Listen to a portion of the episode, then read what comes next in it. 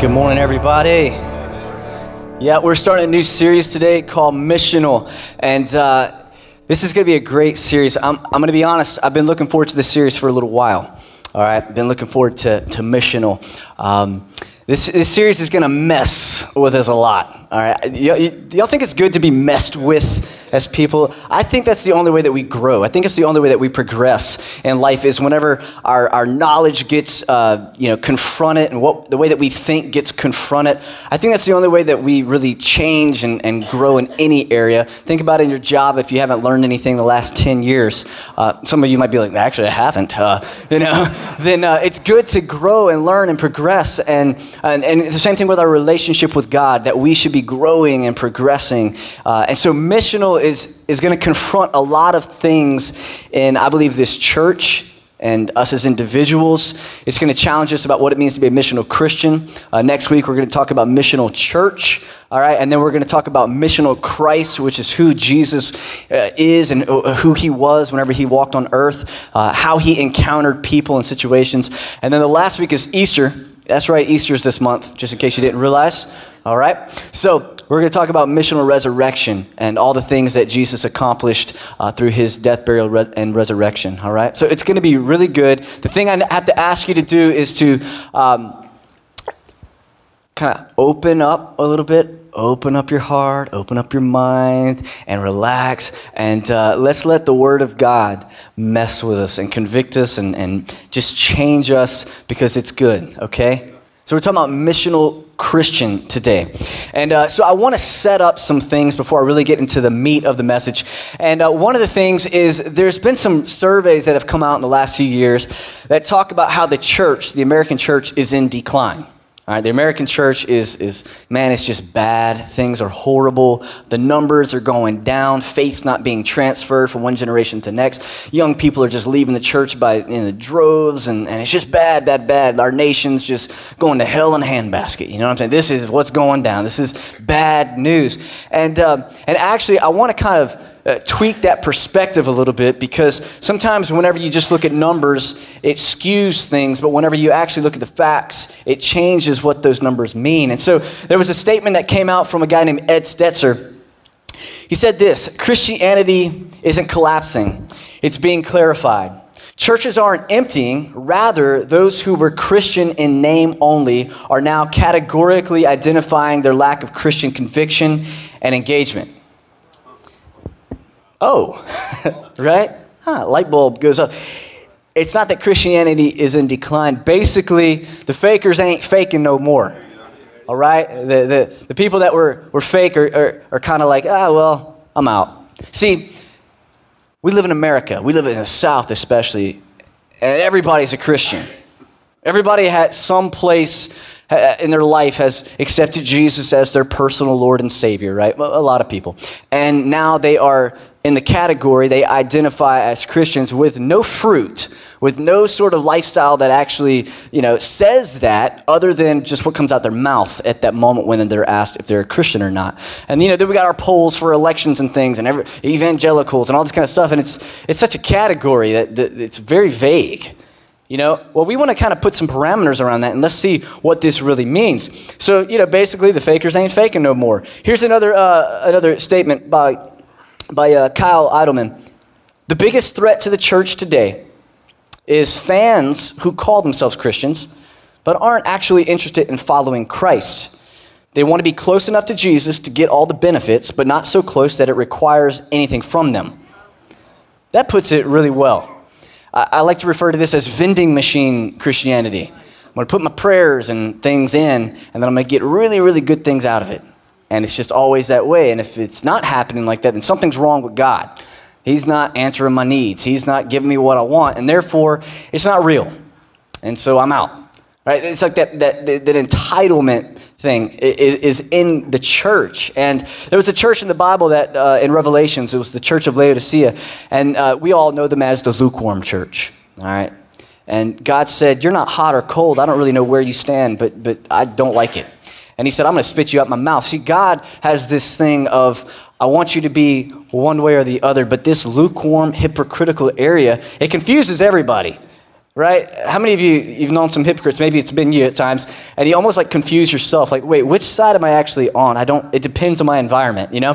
And, and there was a church that was like that, and, and God didn't appreciate it. God didn't like it. And so, for centuries, people have come to church. Come to church. And uh, whereas the call of Christ is to be the church. And that's a different way of thinking, a different way of approaching why we even do what we're doing here. That the church is really the called out ones. It's people who have made a decision to follow Christ and they're called out of darkness into light. And so we gather together and it's a great experience. It's a great camaraderie. Uh, but, but nowadays it's like I'm going to church and now I'm out of church and that has no effect on any other part of my life. Because really Jesus isn't completely woven into it. It's more of just a, an activity, all right? I'm going to eat some crawfish after this. That's an activity, all right? So um, I don't really eat crawfish that much, but um, I don't like peeling it. It's disgusting. But I'm going to eat crawfish. That's something I'm going to do, all right? But the church, we are the church. So we come to a building called the church, but then we go and we represent the church as we go. All right? Y- y'all getting tracking with me? Okay. All right. So in this series, we're going to clarify our mission, which is the mission of Christ. So what is the mission? What is the mission of Christ? Well, Jesus' mission was to seek and save the lost and to destroy the works of the enemy. That's what the Bible says. That's why he came. He came to do these great things. And his last words to us on earth are called the Great Commission.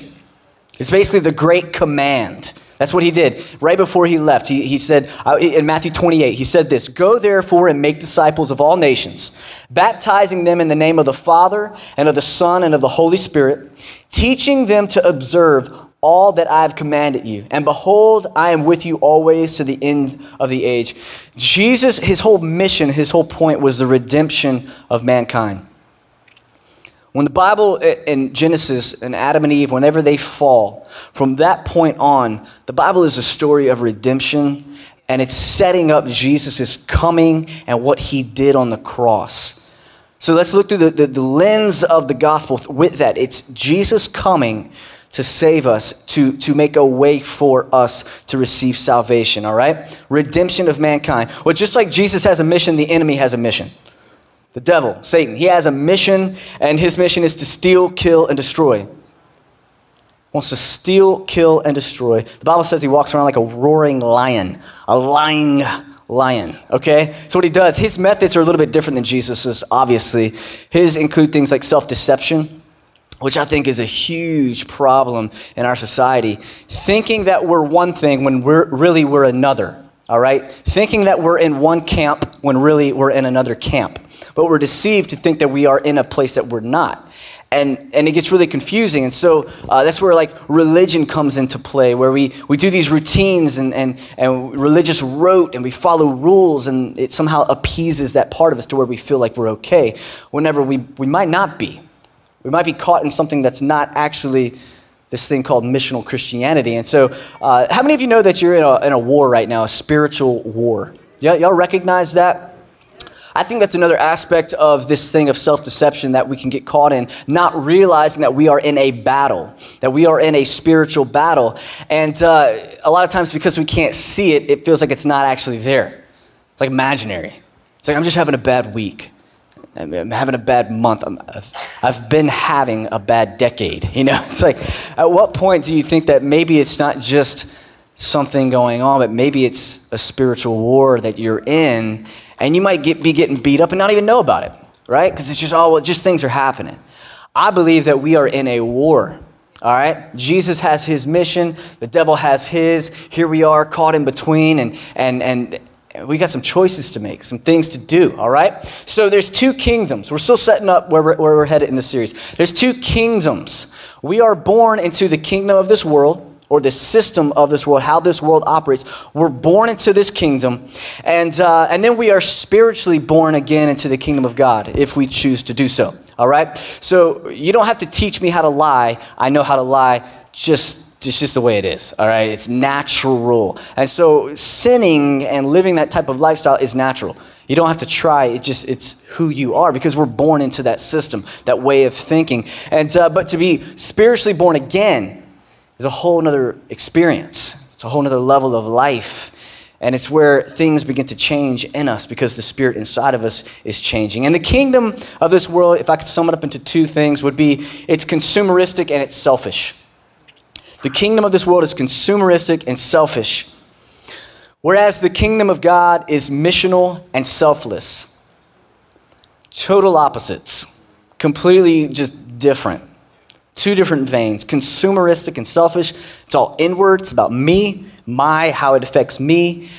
But missional and selfless is where the kingdom of God is at, and it's all focused outward on other people, on the future, on eternity. Consumerism distracts us from the aim, the ambition, or the calling, which this is what we're talking about in this series being missional having a mission. It's, a, it's an aim, an ambition, something that gets you up in the morning to do, a calling deep on the inside of you. And consumerism distracts us from that, that way of thinking, that way of living, and entraps us in something else. And most of the time, it is about us, me, right? Consuming, selfishness. Really, you can, you can, you can look at all sin from the lens of selfishness. That really all sin comes out of that vein, out of that area, which is I'm looking out for number one, how it affects me, what makes me feel good, right? And that's where all sin can really come from. And if we're not careful, this kingdom of the world, the consumeristic spirit that is all around us, can get in us as Christians, and then it can begin to affect our faith and the way that we operate as Christians. This consumeristic flow, this what about me? There's another word I want to use. It's a Bible word called carnality, carnal, worldliness, just the greasiness of the world. All right? And the world and the world system has a very cunning way of needling its way into the church through us as people. It, it, the world doesn't like necessarily come in through the pastor, right? Oh, that, that church is getting worldly, that pastor. No, the, the church, it comes in through all of us. The world, the, the, the worldly system, the way that it operates, comes in in that vein and begins to affect. See, if I, have a, if I live a selfish lifestyle, outside of these four walls, if we just put it that way for right now, if I live in a selfish thinking, a uh, thinking pattern, and, and, and I approach my job and my family and my life, everything through a selfish lens, I am going to begin to do the same thing with my faith. I'm going to live a consumeristic lifestyle in my faith in God. And that's where that vending machine starts coming into play, where it starts becoming what am I getting out of it?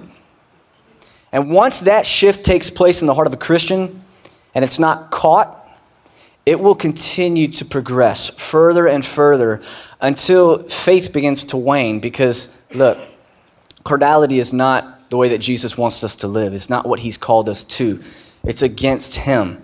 All right? Consumerism selfishness. It's, it's against the heart of God. It's, it's not from Him. So therefore, we're operating in a spirit that's not from Jesus, all right? So this thing is, is, is a very big deal, this contrast. And so I want to give you guys a couple of um, examples of what a, what a missional Christian might look like versus a consumeristic or a carnal Christian. Uh, missional Christians forgive, they're very forgiving. And consumeristic Christians are very revengeful. I'm basically, I'm going to pay you back for what you did to me in some way, shape, or form. I'm going to tip the scale to make you look bad, or I'm going to get you. All right, revenge. Missional Christians are generous. Consumer, consumeristic Christians are greedy. Missional Christians are serving, they have a servant's heart. And consumeristic Christians are more about consuming, more about that selfish inward approach. Missional Christians are compassionate. Consumeristic Christians are judging.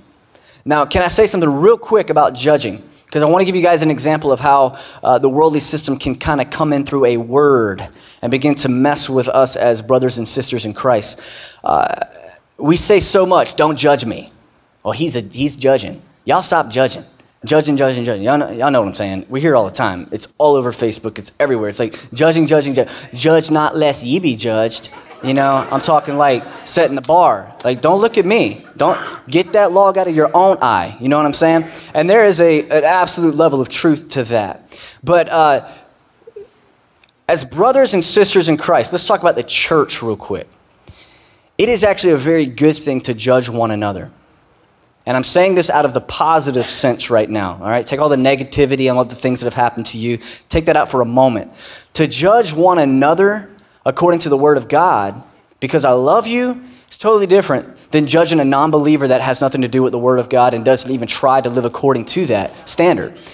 Their problem is they don't know Jesus. That's the first problem. I don't need to talk about all the sins and all the stuff you're doing. You just don't know Jesus. You haven't had this moment with Him. So everything else you do, I'm not going to judge it because why would I expect any different? But once we come in and we're in a church together, and, and I'm talking in the confines of the church as Christians, as brothers and sisters in Christ, if you're about to walk off a cliff, wouldn't it be nice if somebody would tell you, hey, you're about to walk off a cliff? Right? Of course. But what happens is people that are in the church, Christians, begin to fall into this consumeristic lifestyle and they begin to maybe fall into sin. And whenever brothers and sisters in Christ come to them to try to confront that in a very loving way, they get the hand and they say, Don't judge me, get away from me. You know what I'm saying? And that's not what God has called us to. That's not the type of church that I want to be a part of. Man, look, if I'm messing up, I would love for one of my friends to come to me and tell me, hey, man, I just want to be honest with you. That was kind of weird that was off. I don't know where that came from, but, but man, that was, that was bad. What's going on with you? That's what, we sh- that's what we do to our kids, right? Because we love them. It should be the same thing. And if it's done out of love, uh, it's, it's the proper vein. Now, if somebody's trying to expose somebody, to embarrass them, that's not the heart of Jesus. All right, but if it's fueled in compassion, judging is actually a very good thing. Okay, if, if what, how we are living is not according to the Word of God, then we should be judging one another out of love and compassion. Does that make sense? But you see how the world system judge can get into the church, all of a sudden it's nobody can say anything to anybody. It's why pastors have no authority nowadays in their church because people, they're just a man. Don't judge me. Well, I, let me ask you this if, who, who can judge you? Who can speak into your life and judge you?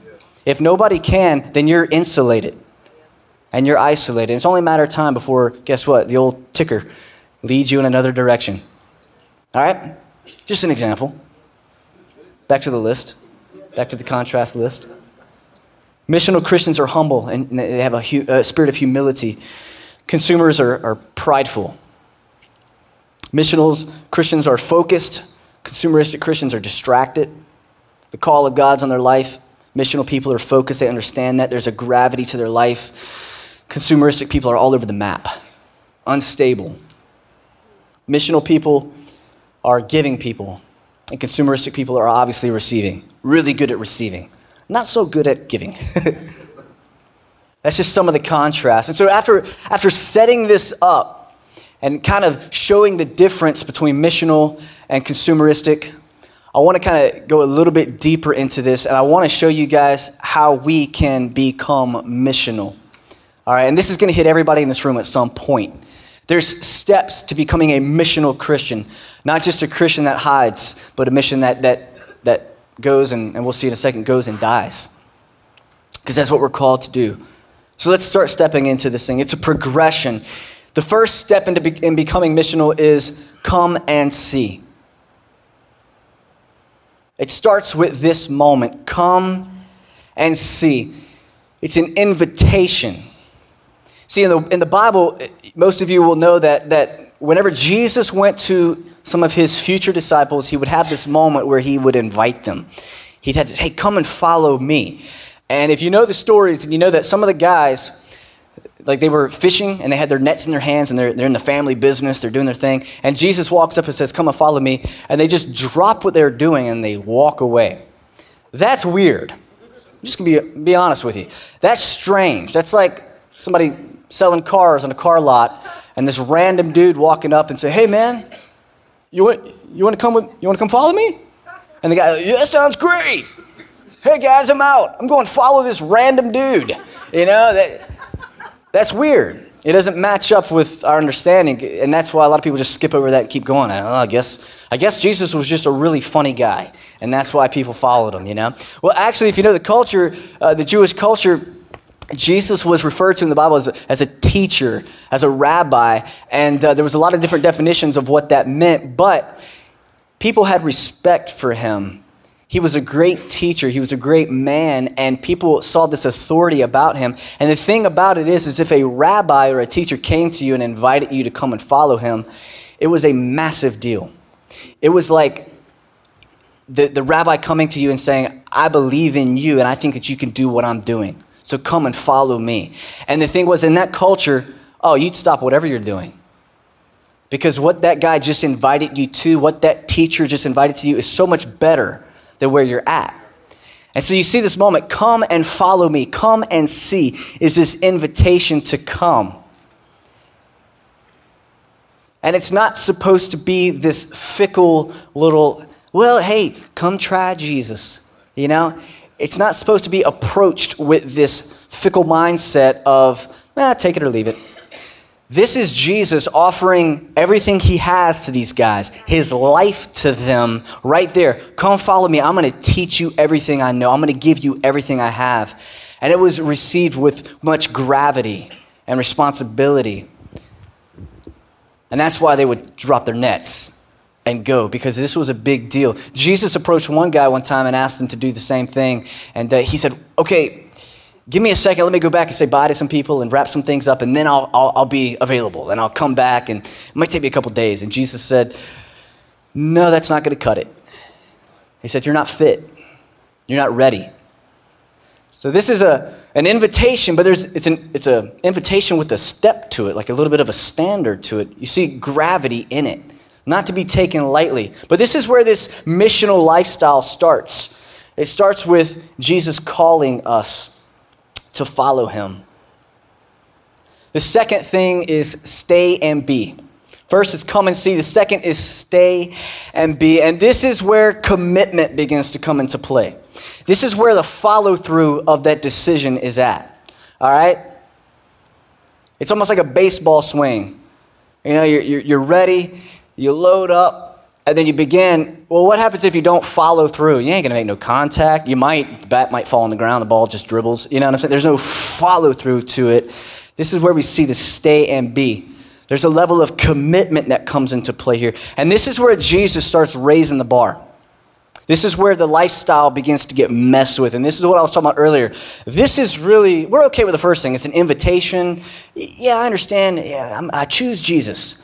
But this is where it really starts affecting our lives and messing with who we are. But it's important. John 15, 5 through 8. I am the vine, you are the branches. Whoever abides in me and I in him, he it is that bears much fruit. For apart from me, you can do nothing. If anyone does not abide in me, he is thrown away like a branch and withers, and the branches are gathered, thrown into the fire, and burned. If you abide in me and my words abide in you, ask whatever you wish, and it will be done for you. By this my Father is glorified. Listen, that you bear much fruit and so prove to be my disciples. This is not the type of wordage that we like to use, proving you're, that you're a disciple of Christ. Don't judge me. I know who I am. Jesus knows my heart. These are traps. And this is where people begin to fall off at moments like this right here, where, oh, I actually have to prove that I'm a disciple. I actually have to look at the Word of God, say, this is what the Bible says to do and be. And if I don't measure up to that standard and I'm not moving towards that, then I might not be a disciple at all. Yes. That's, that's, what, that's what reading the Bible does for you is it messes with you and the Holy Spirit convicts you and messes with it. And you say, you know what? This doesn't add up to my lifestyle. Jesus said, don't do this, and I'm doing it. So that makes it wrong, and that makes it something that should be looked at as wrong, and I should make a change, right? I'm, I'm breaking it down as, as simple as possible because somehow, some way, in the way that we live, in the way that we think, we are such we're great justifiers of our own intentions and behavior. We're so good at it that we can justify ourselves right out of conviction. Happens all the time. This is a trap that I have to always go around and pray through and measure in my own life all the time. Because nowadays people are so good at posting things and articles that just watered down the Bible to a place of, well, everybody's saved. Everybody's going, there is no hell. There's no sort of payment for sin. Whatever the Bible says, the wages of sin is death. But forget about all that because we want everybody to have peace and love, whatever that means nowadays, right? Love is just a word that's thrown around all over the place. And don't judge me about who I love because it's my decision. Okay, but in the church, remember that judge not? I love you too much to just let you live however you want to live and just slap a high five. You're dying, but I'm going to slap you a high five because I think I love you. But so if I love you, do I tell you that you're doing wrong or do I just let you die? Uh, y'all, y'all see where we're at, man. We're in this, this I mean, this is crazy. Stay and be. Be committed.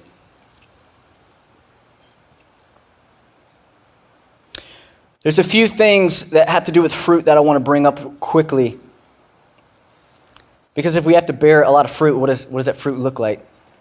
One, the Bible talks about being salt and light, about affecting the environment that we go into, being light in a dark place, sharing Jesus.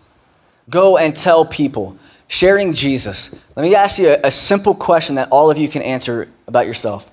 When is the last time that you shared to someone about the message of Jesus, the gospel message of Jesus? Whether you biblically talked about it or whether you shared your testimony, your story of being saved with somebody. When is the last time you did that? Let's just think about it, because it might be a long time ago for some of us. What, what is that? Why would that be? Been years since I've just told somebody, yeah, I go to church. I, I love Jesus. Let me tell you about what I went back five years ago. I got saved, and look what it did in my life. I was right where you were at, but listen, listen what happened to me. When's the last time that you've had those moments? There's two other huge signs of this stay and be, and I've alluded to it but it's this thing of conviction and repentance. Conviction is the Holy Spirit identifying something in your life, or maybe somebody that's a, a brother or sister in Christ coming to you and identifying something in your life, and you being convicted about it, yeah, that is wrong, and then repenting, which is turning from that and actually stopping doing it. Okay? Conviction and repentance. Whenever you're convicted and you don't respond, eventually the conviction stops. We call it a seared conscience. And so, for some people, we can get into this other trap of saying, Well, I'm not convicted about that. And I have a question Were you ever convicted about it? Because if you were convicted about it at some point and the Holy Spirit said, This is wrong, this is a bad lifestyle to live, this is contrary to everything that you're supposed to be doing, or whatever the case is, and you rejected that, and every time that voice got quieter and quieter, eventually that conscience is seared. And now repentance doesn't feel like it, you don't feel like you need to repent. Self deception, it's a trap, it's a pit. We just read that scripture a while ago about being stuck in a pit. Whenever you're stuck in a pit, it's hard to move around. And people try to help, or the Holy Spirit comes to help. Get off, leave me alone. I'm, I'm stuck, leave me. You know? It sounds crazy, but it's what we can get caught into doing. The Bible says another thing, Romans 12, 2 says, Do not be conformed to this world, but be transformed by the renewal of your mind. The Bible tells us not to fit in. Naturally, I want to fit in. Who else is with me on that? You want to fit into your surroundings because when you don't fit in, people recognize that. Everybody's doing A, B, C, and then I'm like over here doing W. you know, it's like, hey guys, I'm, I'm over here. Sorry. You know, uh, but everybody's doing ABC. They're saying ABC. They're doing ABC. And it, and it just sounds like that's what's supposed to be going on because I hear it so much. Say a lie enough, it becomes a what? Say a lie enough, it becomes a truth. But there's this defining moment with Jesus whenever he says this phrase that is weird. He says, Eat my flesh and drink my blood. And right here at this moment in Scripture, a lot of people didn't get it. And at this moment, a lot of people walked away. And he, Jesus kind of looks at his disciples. He's like, Are y'all going to are y'all gonna roll out too? Is this the moment that y'all leave me as well? He's just raising that bar and, and applying some pressure, applying some holiness, applying some of these things. And some of the people, they just weren't getting. They're like, okay, I can go with you so far, but I, I'm not going that far. But the few that stayed were called his disciples. The few that made it through that progression then entered into this place known as disciples of Christ, followers of Jesus, through the thick and the thin, through the things they understood and agreed with, to the things that they didn't understand and they didn't agree with. All of that, they were followers of Christ. Their faith was in Jesus. These guys didn't understand everything Jesus was saying. They didn't really fully get it, but they kept walking. So you, you got these two things come and see, stay and be. And the third thing has the most commitment to it, and it is go and die. And this is extreme commitment. This is next level. This is anti cultural, by the way. Nowadays, non committal is how everybody is. And there's a few people who are really committed, and the non committals look at the commit, committed person and are like, why are you so committed? Back in the day, I'll just I'll kind of go down the route of church real quick, and I'm not want to stay here, but just I'm just going to take church attendance. Church attendance back in the day, a faithful church attender was like you know six times a month or something, four to six times a month. Now a faithful church member is one to two times a month coming to a church building or a church organization. That bar is just that's just one of them. I mean, we could go on and on, but we're not. The standard's shifting the standard's changing because culture's changing. I don't have to be as committed. People quit jobs like that, right? I'll just go get another one. Two week notice, huh? How about two minute? I'm out. You know, that's just our, our just non-committal culture. But Jesus says something a little bit different. Mark 8, 34 and 35. And calling the crowd to him with his disciples, he said to them, If anyone would come after me, come and see. Let him deny himself, deny what you want to do, deny your flesh, deny the things that you want to fulfill your life with, deny those things, and take up his cross, go and die, and follow me. For whoever would save his life will lose it. But whoever loses his life for my sake and the gospel's sake will save it. It's an oxymoron, right? The kingdom's economy it just operates differently. You get this if i give something then i'm actually blessed and, and, and good but if, if i keep it and hold on to it i'm going to lose it. It doesn't make any sense because the kingdom of god operates differently than the world. So we've got to change our thinking. So he says if anyone would come after me let him deny himself and let him take up his cross and then follow me. It's a progression.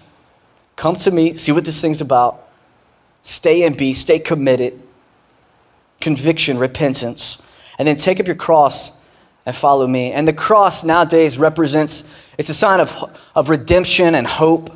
We, we, we hold the cross around our, our neck and we pray and, and it's like, you know, God's with me because of this, you know, thing. And it's, it's just a sign of refuge and safety. But at this time, that's not what it represented. It would be like saying, take up your electric chair. Okay? It was a sign of death and suffering. And so when Jesus said this, it, there wasn't a religious crowd around him that, that really understood take up your cross. It didn't have a cool sound to it. All right? We sing songs about the cross, and man, we just, thank you, Jesus. Yes. Back in the day, there wasn't that. It was take up my cross. I don't want to take up a cross any more than I want to take up a, an electric chair. It meant something different. He's talking about going and dying. It's talking about denying yourself, giving up everything. Romans 12 talks about giving your life as a living sacrifice. I'm giving you everything I got, God, leaving it right here. A living sacrifice. I want to wrap up by sharing a story out of the Bible about this very thing go and die. There was a rich young ruler in the Bible, and he comes up to Jesus and he's asking Jesus, How can I get eternal life? What's this thing about? And Jesus rattles off these things, these standards that he should be uh, adhering to. And this young guy says, I'm doing all that. I'm doing all, every single thing you just said. I'm doing that. I'm an expert at it.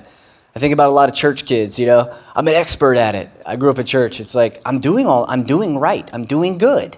You know what I'm saying? I'm going to Sunday school and I'm just I'm doing what I'm supposed to be doing, and uh, that's what this guy's at. He's attaining all the standards that he knows he's supposed to attain. But Jesus looks at him and and reveals something deep in this guy's heart that I don't think that this young guy even knew about himself. It says this in Mark 10, 21 through 22. And Jesus looking at him loved him. I do like that part because he loved him meant he loved him enough to tell him, first of all, but also that he had a heart of compassion for him. So the way that Jesus says this is not in a pointing his finger at him and, and trying to embarrass him. It's one of love and compassion. And he says this You lack one thing. Go sell all that you have and give to the poor, and you will have treasure in heaven. Then come and follow me. Verse 22 Disheartened by the saying, he went away sorrowful, for he had great possessions. See, this guy was really good at coming and seeing, all right? Come and see. He had walked through that. He had stayed and been. He was doing what he was supposed to do, he was in the process. But he had guarded this one thing deep in his heart. And it was all the things he had, it was all the things he attained, it was his reputation. And, and Jesus says, You're going to have to get rid of that too in order to come and do what you're saying you want to do. You need to leave all that and come and follow me. You need to sell it. And at that moment, this young guy, he just couldn't do it. He had worked too hard to just let it go. And it says he, he goes away disheartened. I just have this sneaking suspicion. It's not based on any sort of, you know, biblical research. But I just have a feeling that if this young guy would have said, Sounds good, absolutely, because I don't want that to be in the way. You, tell somebody, Go sell my stuff. Let's do this thing. I'm, I'm coming to follow you, Jesus. If that would have, if he would have done that, I just have a feeling that Jesus at that moment might have said, It's good. Don't worry about it. Come on, let's go do this thing. There would have been, it, it was just testing. Was testing him, and he failed the test. We always say it faith isn't faith until it's tested. Trust isn't trust until it's tested. You can say that about pretty much everything in your life. Your marriage isn't isn't, you know, maybe where you think it is until it's tested. When you walk through things together, all of a sudden you see what you're really made of. And I don't know about you, but I want to continue to pass these tests. When Jesus comes to me and said, Hey, Jordan, you're doing really good in a lot of areas, but there's a soft spot right here. I want that too. I want to have the heart and the passion for Christ to really stop and say, Yes, God, you can have it. Not just verbally, but here and here, and like really submit that to God. Because what we see here is that if we don't have the ability, we don't have the, the, the heart to do that, we might not be fit to do this thing called Christianity. And we're definitely not going and dying. We're definitely not going and giving all that we have and laying it at the foot of God and saying, Take it. We're reserving some for ourselves. You see, you have to start with come and see. Everybody, many of you in this room have gone through that veil. You've gone through that, that decision, that doorway of choosing Christ, come and be. Many of you are in the process of, of staying and being, and God's working things in your life. I mean, some of you, you, you might have been saved for about a year, and it's like, man, this has been intense. It's been awesome, but it's been intense. There's always something. I'm reading the Bible and it's just messing with me all the time. Keep staying, keep being, stay in the process of God. But if we're not careful, we can it's very easy to stop at stay and be. I'm showing up to church, I'm on a few different teams, I'm helping some people, I'm in a small group, da da da da. But yet we have that reservation, we have that, that area of our life that nobody can mess with. It might be time, it might be money, it might be relationships, very guarded in my relationships. I don't want to give of myself because it just takes too much. I don't share Jesus. I, am not going, I'm not saying, I'm not speaking, I'm, I'm not evangelizing, however you want to put it. My life doesn't really look much different than anybody else's. We got to walk through all these segments, all these conversations, and we have to ask ourselves some tough questions. Number one, have I had my come and see Jesus? Moment? Have I had that moment where Jesus, like, remember the teacher, comes and says, Come and follow me? And you know if you've had that moment.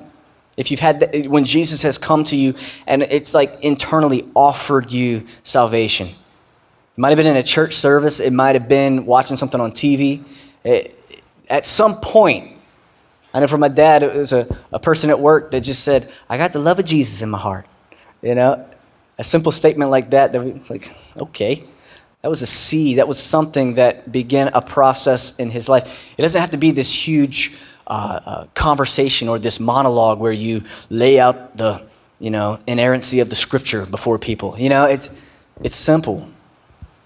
But have I had that, that moment? Have I had that opportunity to come and see? Am I staying and being? Am I committed? Am I truly committed? Am I, am I committed to the, the process of conviction and repentance? Am I, am I committed to that? Whenever I get convicted, either by a, a, sermon or by something I read in the Bible or whatever, or just the Holy Spirit just prompts me, do I, re, do I have a lifestyle that responds to that? Or do I push it under the rug and just keep doing my thing? Am I staying and am I, am I being? And then am I willing to go and die, to take up your cross and deny yourself and live a life that's missional before Christ? Let's bow our heads.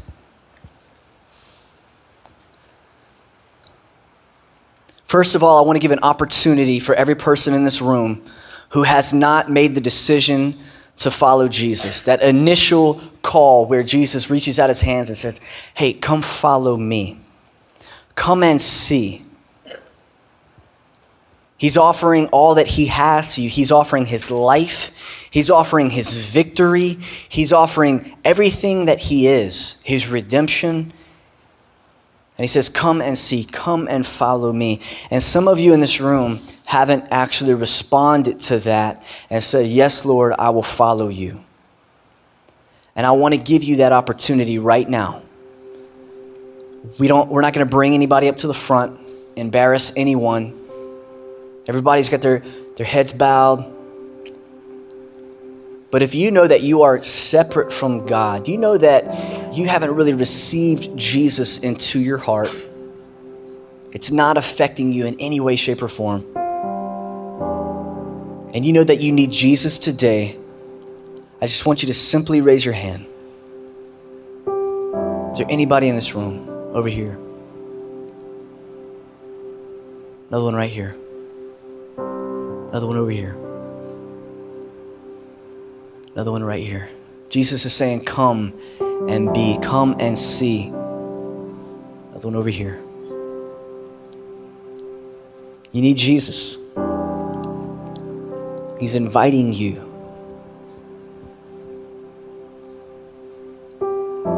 I believe that when Jesus was hanging on the cross, I believe that he was picturing faces and generations in his mind, that he knew what he was doing was going to set people up for a moment like this. Do the 99.9% of the work to bring you a simple gift of salvation. Is there anybody else who wants to receive that today? Right here.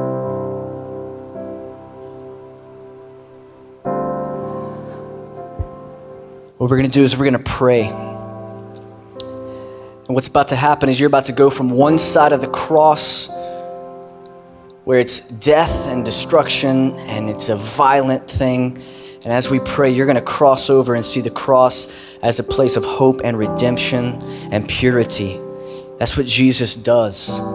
That's what his, his blood, the payment of his blood does is it, it wipes us clean of sin and shame and it clothes us. It's like putting on a jacket of righteousness because by ourselves we're naked, we're exposed, but with the, the, the cloak of righteousness on us, we're a child of God.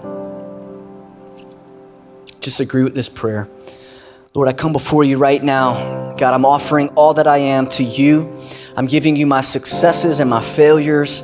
I'm just throwing it at your feet, Lord. And I'm asking you to redeem me. I'm asking you to heal me.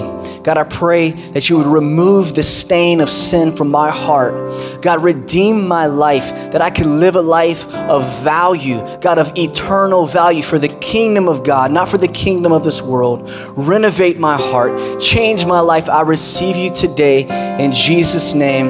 Amen. Come on, yeah, let's give it up for those who made that decision today. If you just made that decision, let me be the first to say congratulations. The decision to follow Christ is just the beginning of your relationship with God.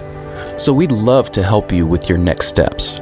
If you'll go to northwood.tv/connect and fill out the online information card, our lead pastor, Van Ducote, wants to send you a letter that tells you some more steps to take that'll help you maintain your new relationship with God. We're one church in multiple locations. We have a campus in Gulfport, Wiggins, and in Long Beach, Mississippi. If you live in one of these areas, we'd love to see you at one of our services. You can visit our website, northwood.tv, for service times and locations.